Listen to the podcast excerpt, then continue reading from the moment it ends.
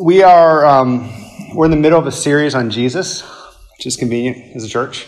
Um, we've been looking at different aspects of who Jesus is. We've looked at the incarnation. We've looked at him into the Trinity. We've moved into more specific things like prophet, priest, king.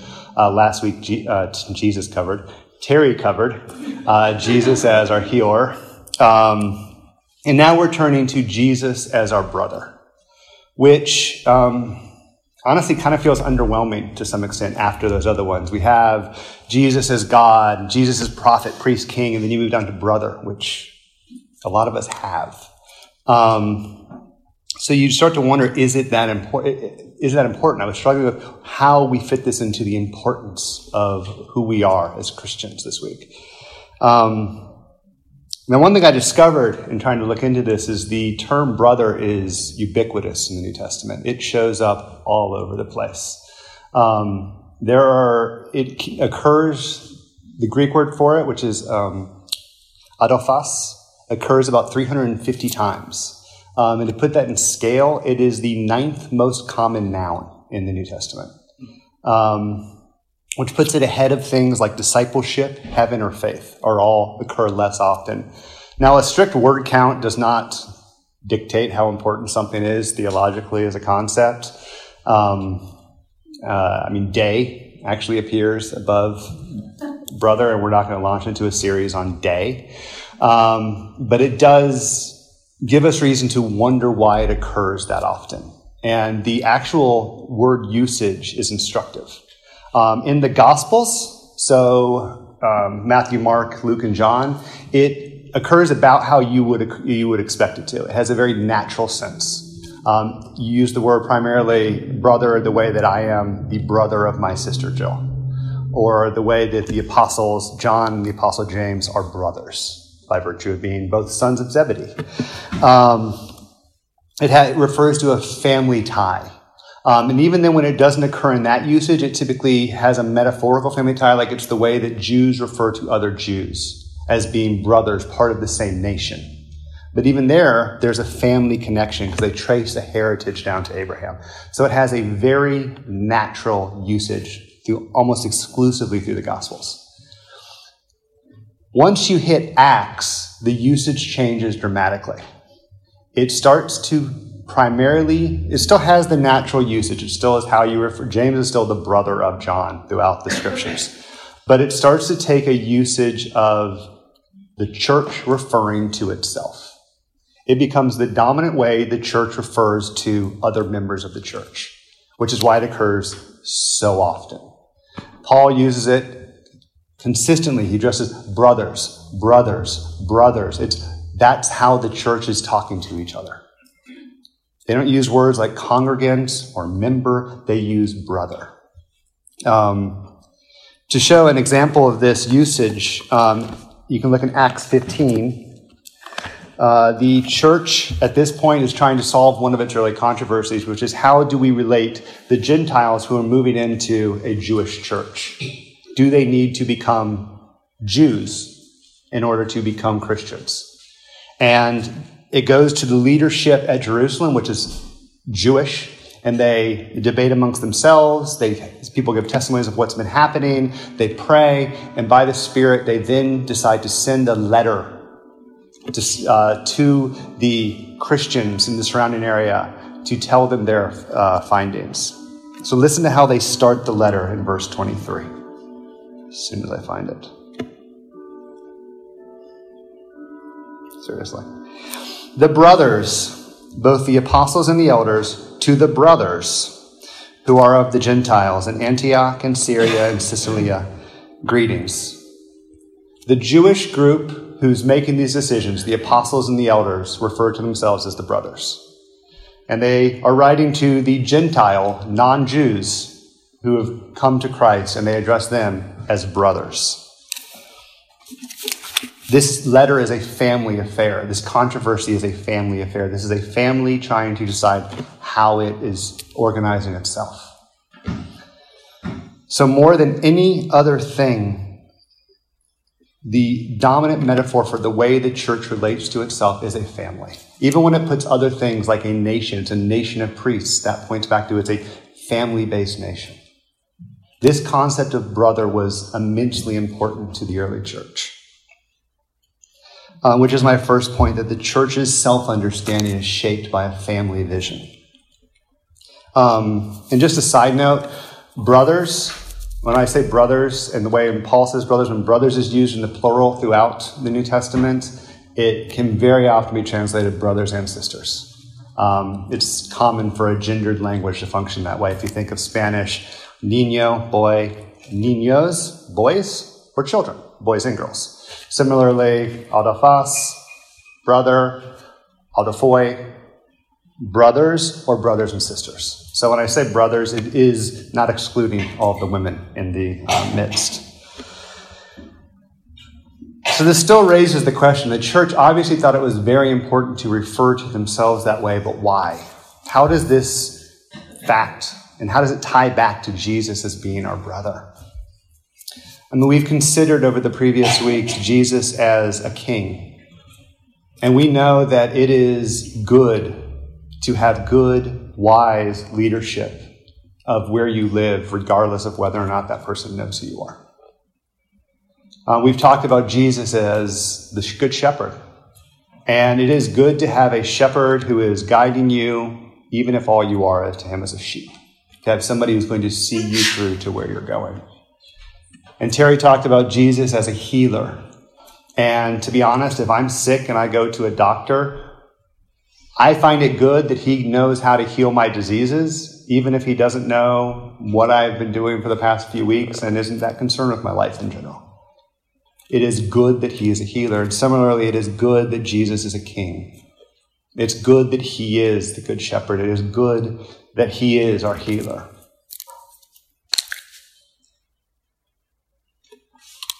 But as nice as it is to be able to go into the royal palace and know that you are entering in and you have the ability to have counsel with a wise king, it's all the better to know that the person who's sitting on the throne is your brother who will hear you and then later will invite you into his dining table to share his life with you. Jesus as our brother is not something that just stands alongside of all these things, it's something that overarches them. It defines how Jesus is each of these things. He is our good shepherd, not simply in the sense that we're sheep that are mindlessly wandering, but he's also like a bigger brother. He's the older brother who looks at us and will take his arm around us when we start to go astray, who will keep away the bullies and things that try and pick on us. He's the one who will see us through. Jesus as brother colors all of those things, which is why it was, again, so central to the church's understanding and why they highlighted it as part of who they were. That we are brothers because they are, we are brothers not because in coming to the church we sign some special document that then legally binds us as brothers. We're brothers by virtue of having a common brother. Jesus is my brother. Jesus is Justin's brother. Jesus is Terry's brother. Therefore, we are brothers. So you can see why the church would want to highlight this the question is, is it warranted? Um, did they just do some good market research and discover this was the thing that people really connected with when they discussed the church? Um, I mean, it was, yeah, king's great, subjects is wonderful, body members, that soon seems a little weird for people, but brother, it's really connecting with people, so we're going to push that one. Um, like with many things, we find that this usage of brother is grounded not in something the church decided, but it's decided first in how Jesus addresses us. I'd said that usage changes in Acts, but it really steps back one step. It changes right after the resurrection. Through most of the Gospels, it's natural, but when Jesus is raised from the dead and he meets Mary in the garden and she is ecstatic to see him, she comes to him and he tells her to go tell his disciples what they, she's seen, to go tell the disciples that he's been raised from the dead. He wants her to go tell them this good news, but he doesn't say, Go tell my disciples. He says, Go tell my brothers. And this is not because they were finally at some moment of unity. If there was a time when it was going to be a metaphorical sense based upon we're all marching in step with the same goals, it was on the way up into Jerusalem or maybe at the Last Supper. By this point, that unity has been scattered. When they came to arrest Jesus, everybody fled. When they asked Peter about Jesus, his basic response was, Who? This is the unity in which these people are now in. They are in disarray because the one they were trying to follow was killed. So it's not based on this unity in a metaphorical sense that Jesus is like, this is, these are my brothers. It's something that changes with the resurrection. When he is raised from the dead, something has changed, and he now looks at these people who he called his disciples, who he had called his friends, and he says, Go tell my brothers. So it comes from Jesus. Jesus is the one who defines himself as our brother. It's not the other way around.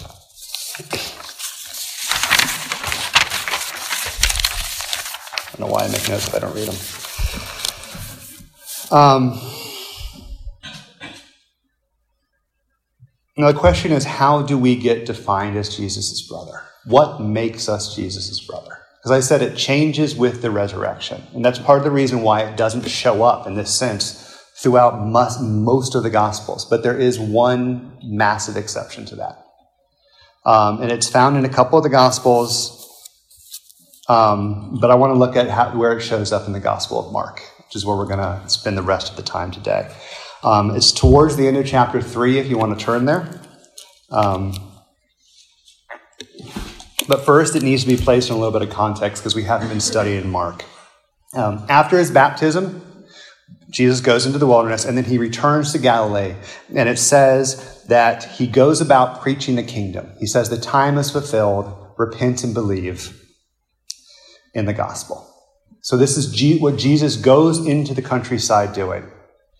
And Mark recounts in the first chapter the favor that finds. It starts with him calling, ironically, a pair of brothers, but it builds quickly. By the end of chapter one, having started with a pair of brothers. He is so popular, and so many people are flocking to him that he can't even enter the towns. So fast is Jesus' favor growing. But that does not present the whole story. And that's what Mark turns to in the second chapter. While Jesus is still finding favor, you see a growing tension against him. It starts with people just grumbling in their hearts about who this guy is who can say these things. And it ends the chapter with them outright opposing him. And then it flows over into chapter three, where people get so angry with Jesus that they go away and decide they're going to kill him. They're going to find a way to kill this man. So Mark is showing us two parallel paths that are running. Jesus is finding increasing favor, and he's finding increasing resistance that ends with people who would rather see him dead than see him continue doing what he's doing. And then to tie that back together, this group goes away to figure out how to kill him. And Mark switches to the calling of the apostles. So you can see how the paths are going up, where he has people that are going away to try and kill him, and he has people who he's now called from this group that's following him to go away from him eventually and proclaim his message and see it continued. So that's the paths. Mark is showing the tension that's building around Jesus and the conflict that's found through this, gospel. And he's about to, at the start of chapter 4, he's going to go into some more details around Jesus' ministry and teaching and what he does. But before he does that, he stops to tell one more story in the context of this tension and resistance to Jesus. And that's where we find, oddly, Jesus talking about being his brother. Oh, and I should have turned myself. So, starting in chapter, sorry, in chapter 3, uh, verse 20. Then he went home, and the crowds gathered again, so they could not eat, so they could not even eat. And when his family heard it, they went out to seize him, for they were saying he's out of his mind. So this is Jesus' mother and his brothers. They're looking at this guy who has this massive crowd, and it is taking a toll on him. He can't even stop to eat. So they say he's out of his mind. Now, the story is going to continue in just a few verses, but Mark does something he commonly does here as a literary um, technique. He drops a story in the middle of the story. I mean, this is not some fancy biblical idea. You do see this in movies all the time where you you have something that happens and then it cuts with something else and then you go back to the story at hand. And what the director there is trying to get you to do, as Mark is, is he wants you to see how these two ideas are related. He's dropping a story in the midst because he wants you just between the continuation of this single story because he wants how it happens to help you understand what he's talking about here. And the story is the one where some scribes come to challenge Jesus and basically accuse him of having a demon and doing what he's doing by the power of Satan, which is pretty harsh. This is what's happening. Mark's telling a story about his Jesus' family being concerned that he's out of his mind, and then he drops in a story about the scribes coming and accusing Jesus of having a demon and doing what he's doing by the powers of evil. And then he picks right back up with the family story. So keep that middle story in mind as we go through this. Continuing on, jumping down to verse 31, and his mother and his brothers came. That's Jesus' mother and brothers came and standing outside, they sent to him and called him. And a crowd was sitting around him, and they said to him, Your mother and your brothers are outside seeking you. And he answered them, Who are my mother and my brothers? And looking about at those who sat around him, he said, Here are my mother and my brothers. For whoever does the will of God, he is my brother and sister and mother.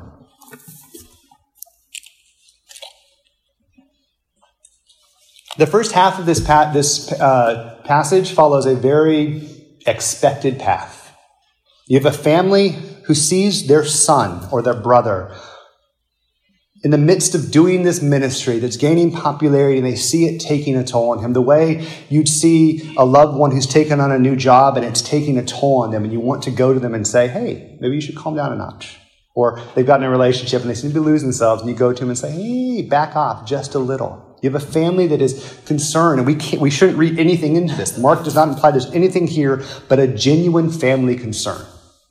They think he's crazy, and they're concerned. So they go and they find him surrounded. They're in a building. I mean, this is not like he's in a giant concert hall. Picture a much smaller building, but he's surrounded. Most likely at the very center are these apostles he's just called. He's surrounded, as you would expect a leader of a movement to be. And they come, and the person who's nearest the door sees these people and knows this is Jesus' family, as you would expect. And then he, they go, oh, Jesus is going to want to know about this. Again, as you would expect, so they send the message to Jesus. Everything here has followed a pattern we can easily picture until it gets to Jesus, who does something shocking. He doesn't say, oh, mom's here. Just bring her down. We can make some room up front here for her. She can sit here and I'll talk to her afterwards. Instead, he essentially says, Who? Who is my mother and my brother? I mean, this is a, a radical challenge in some ways to family because family is not a thing that's confusing. Um, my daughter loves many of your children, and she arguably sometimes loves them more than Ezra. But Ezra is her brother, your children are not her siblings, and that's not confusing in any way whatsoever. Even she understands that concept. Family is something that's very easy to trace, and Jesus' basic response is Who's my family? Now, he is not denying that these people have a special place. He's not being harsh and doesn't care about who his mother is. He is, later, he will be on the cross hanging in agony, and one of the things he does is actually make sure she's taken care of from that point. That's how much he cares about this woman. And he's also not making some super individualistic turn for a moment, the way we would kind of in our culture, where you kind of deny your family every three weeks when you're in high school. He is not trying to ratchet down who his family concern applies to. He's trying to blow it wide open. His response is not, who is my mother and my brother, in a sense of saying, these people have nothing to do with me. He, part of the reason he makes such a harsh statement here is he's trying to show his family is not limited simply by blood. Who's his family? Whoever. Who can be part of the family of God? Whoever. Everyone who uh, thirsts can come and get a drink from Jesus, not simply Mary and her kids. So that's the second, or one of the points, I've lost count. The brotherhood of Jesus as wide open. And this is something the church has struggled with the whole time, actually. I mean, the earliest controversy of the at least one of the earliest, we're very close to trying to figure out, is what is the lines of the family of the church? Is it limited simply to Jews? Do these people who are non-Jews, can they even come in? And if they do come in, do they need to become Jewish prior to doing this? It is a issue of trying to limit down who can be part of the family of God. And it has continued with us throughout the entire history. Sometimes takes a very overt manner of denying the humanity of one type of person so as to basically say they can't become a Christian because it's limited to humans. Sorry. But uh, usually it takes a more insipid, subtle variation, which is to say, it's fine if you're a Christian, just go do it over there. And sadly, this has been way too much of the legacy of the American church. There are a proliferation of African American denominations. And it's not because they were trying to get away from the white church, it was because the white church wouldn't have them. And it definitely wouldn't have them as leaders. It was to limit it down. So it, it was say, yeah, you can be Christians. We'll believe that, but go be over there. Theoretically and theologically, you're my brother and sister, but I'm not going to treat you that way.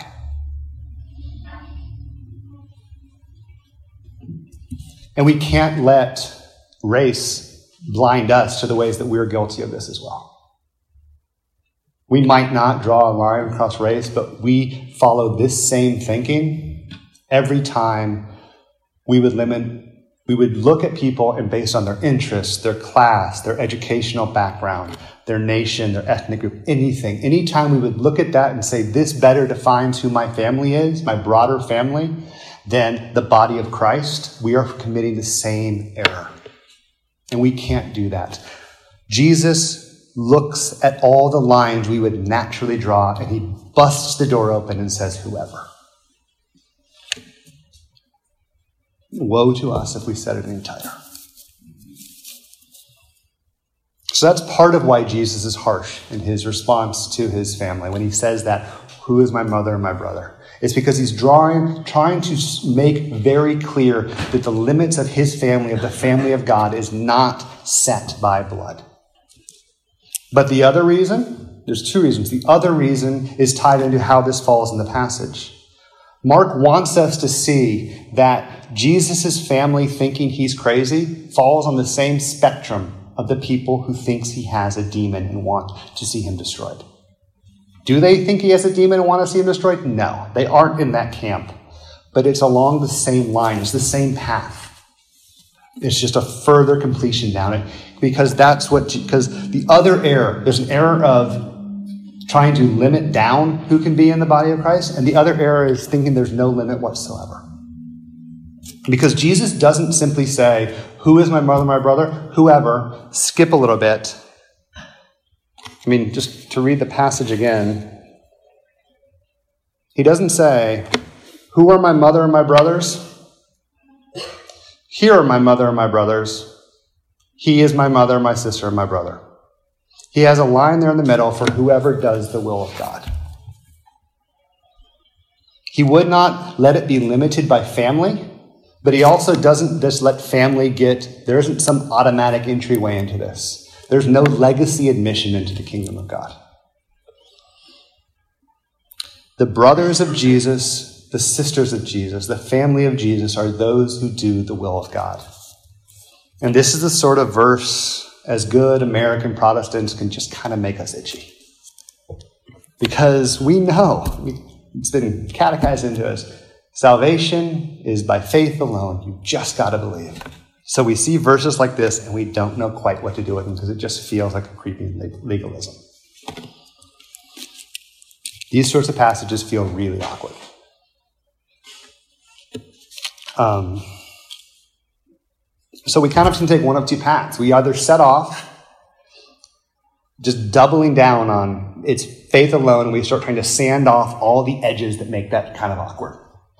So we read through verses like this and we think that Jesus is just talking in some weird first century messianic way of saying, whoever believes in me. Just he used strange words for that, the same reason he uses strange words elsewhere. The problem is he keeps doing it. He says things like this all the time. I mean, don't even get to the um, sheep and the goats. It's really hard to twist around. So we can try and kind of escape. We just run back to the epistles and run to Ephesians 2, uh, 8 through 9. For by grace you have been saved through faith. This is not by your own doing, it's the work of God, the gift of God, not the result of works, so that no one may boast. And we breathe easy again. And we try and force that back. And again, we get these odd statements on Jesus. We stand them off, but we continue forward with that. The problem is, if we keep reading through Ephesians, we eventually run into Ephesians 5 5. For you may be sure of this, that everyone who is sexually immoral or impure, or who is covetous, that is, an idolater, has no inheritance in the kingdom of Christ and God. I mean, the Bible keeps screwing with our axiomatic statements. We have good theology, and the Bible messes it up everywhere we go. And we start to wonder if we're reading it incorrectly. And the mistake we can often too often make is we just start to limit down what we read. We read the passages we like, and we don't we stay away from the scriptures as a whole because I mean, the Old Testament's freaky enough, but the New Testament even has these minds all over it. Or we go the other route, and we start to take a view that grace is given, but there's a certain line of behavior you've got to get to. You're right here. You get some grace. God's going to help you get better, but you got to get at least this high, or else you aren't making it. Now, the problems is, for one thing, that line is very not defined in the Bible, which is odd if it's that important. The line we get is be perfect.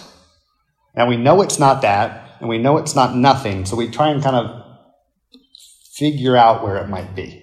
And we find absolutely zero peace in that because that line is very fuzzy and we always are wondering, are we going to make it that far?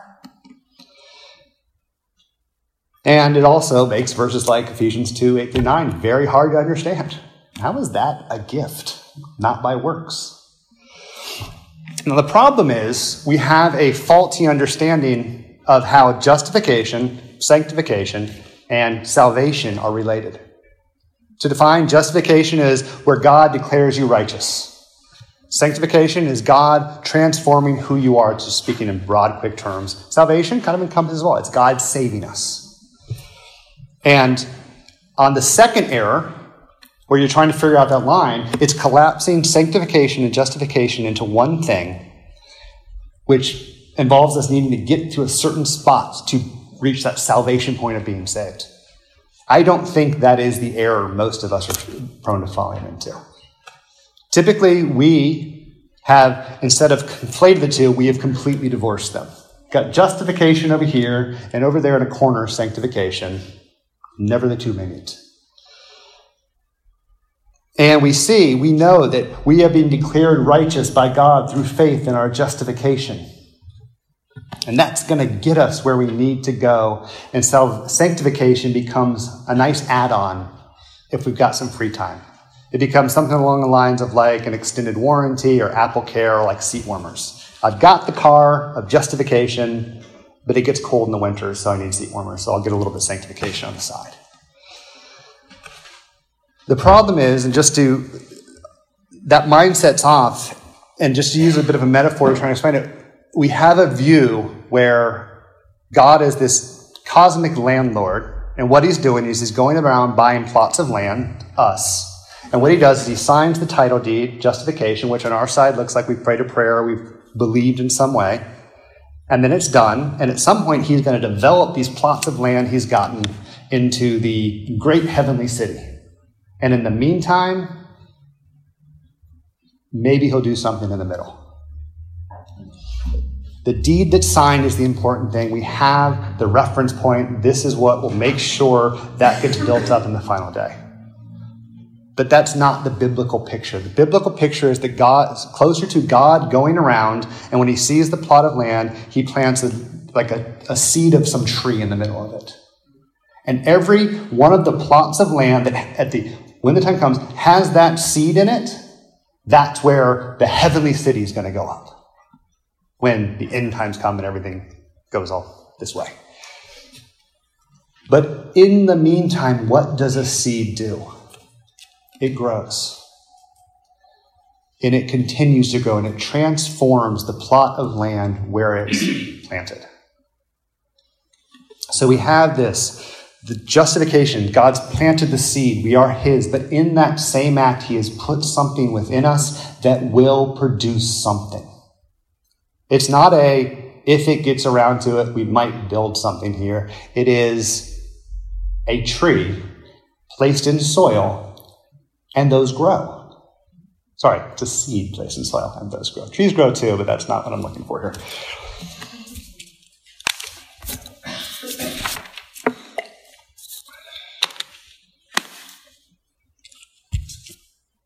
So you have in this, you see that justification and sanctification are unified, not because they're the exact same thing, but because they're related to the same act by the same person.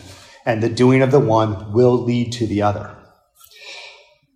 And you can see that we are saved by faith. That seed is planted within us by faith. We don't plant the seed. And this is also not some backwards way of getting works back into it. Because what is not going to happen in the final day is God's not going to go around all the plots of land with his large tree measuring stick and make sure every tree has hit a certain height.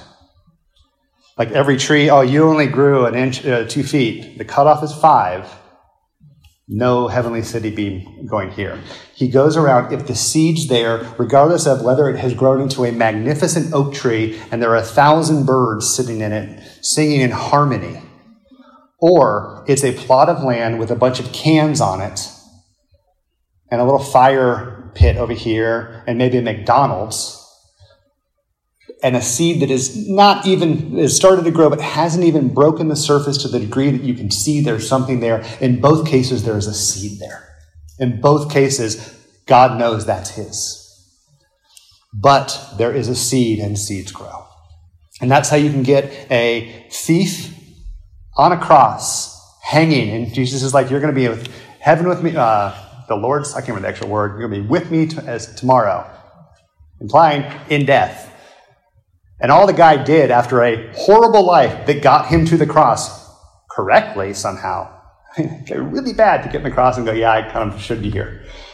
That life, still, a seed was planted in that moment that was good, the good, even though it showed no fruit in that life, but it was enough by faith to get him to be with Jesus. That said, if somebody signed a card when they were 14 at summer camp and they're now 65 and the card is up in their attic and they have not thought about it once or done anything around it, no seed was planted. Very likely. Again, maybe there was a small seed that we haven't seen. We can't judge this. But what we expect in a life that has been touched by God and has been justified is a life of sanctification. It's only by divorcing those two that you can even get to the concept which we've been trying to fight against that you are a Christian and maybe you're a disciple. If you are a Christian, you are a disciple because you have been saved and you are in the process of being transformed by God. And it does not mean you reach some level of perfection. It doesn't mean you, str- you don't struggle with sins. This concept is how we can read. I mean, the passage that Aaron read on 1 John. It has wonderful things like God's called us his children. We've been called children of God, and so we are. And then it says things on like, no one who abides on him keeps on sinning. And you kind of go, oh crap. But the reason this works, the reason this concept that there is a justification that also works out our sanctification is what makes sense of these whole things. Because you see that God's seed abides on him and he cannot keep on sinning that seed is going to overcome the sin that's within you. The Spirit, God's Holy Spirit being placed within you, when you were made Christ and when you were justified, that Spirit will eventually overcome the sin that dwells within you. And if you struggle with sin, that is a great mercy.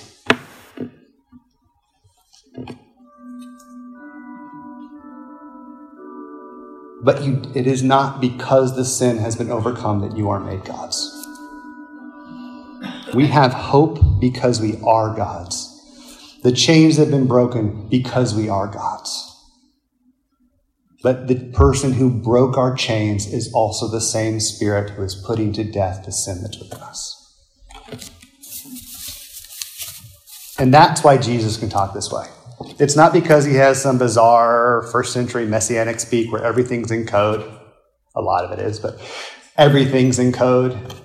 And when he says, whoever does the will of God, he means whoever gets to this, whoever just believes in me.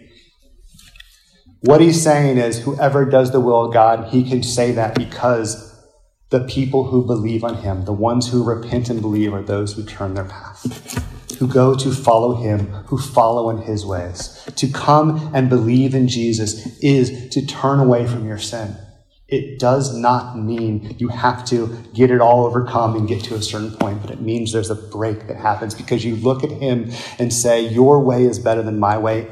All of this is still attractive to me. I want to turn away from it. I want to see it overcome. I know I won't in this life, but your way is better, and I want to follow it. And you see a start to see a transformation.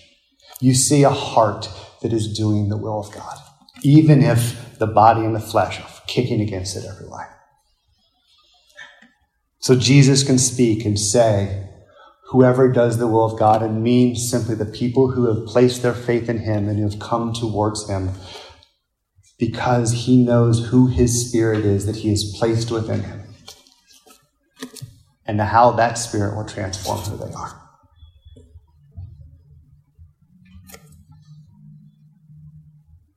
So we have a church that is defined as the family of God. It is a series of brothers. You are my brothers and my sisters. We are that because we are together. All. We all have Jesus as our brother. We have Jesus as our brother because he does not limit his family to flesh and blood. He doesn't limit his family even to the nation that he was born in, but he blows it open to where all can come. And he makes it. He makes us ours. He makes us his brothers. The reason it happens at the resurrection after that point is because he, he has overcome sin and death. He has defeated the works of Satan. He has come and he can now plant his spirit within us and make us his brothers and sisters, and that spirit will overcome the sin within us and transform who we are.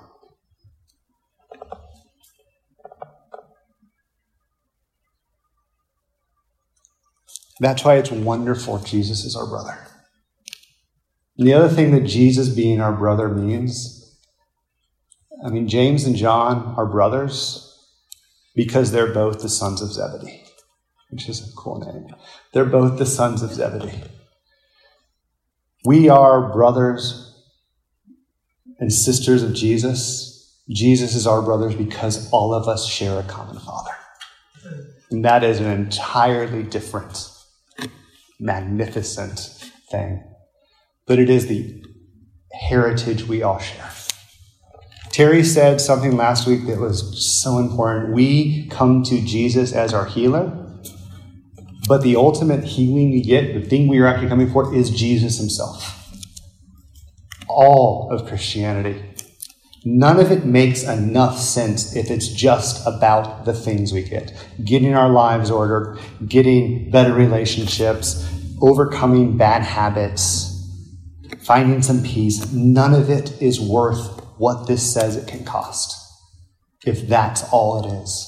But that's not the ultimate inheritance. The ultimate inheritance is God. And that inheritance is God as a father. It's God, the God man as our brother. And it is eternity with those people.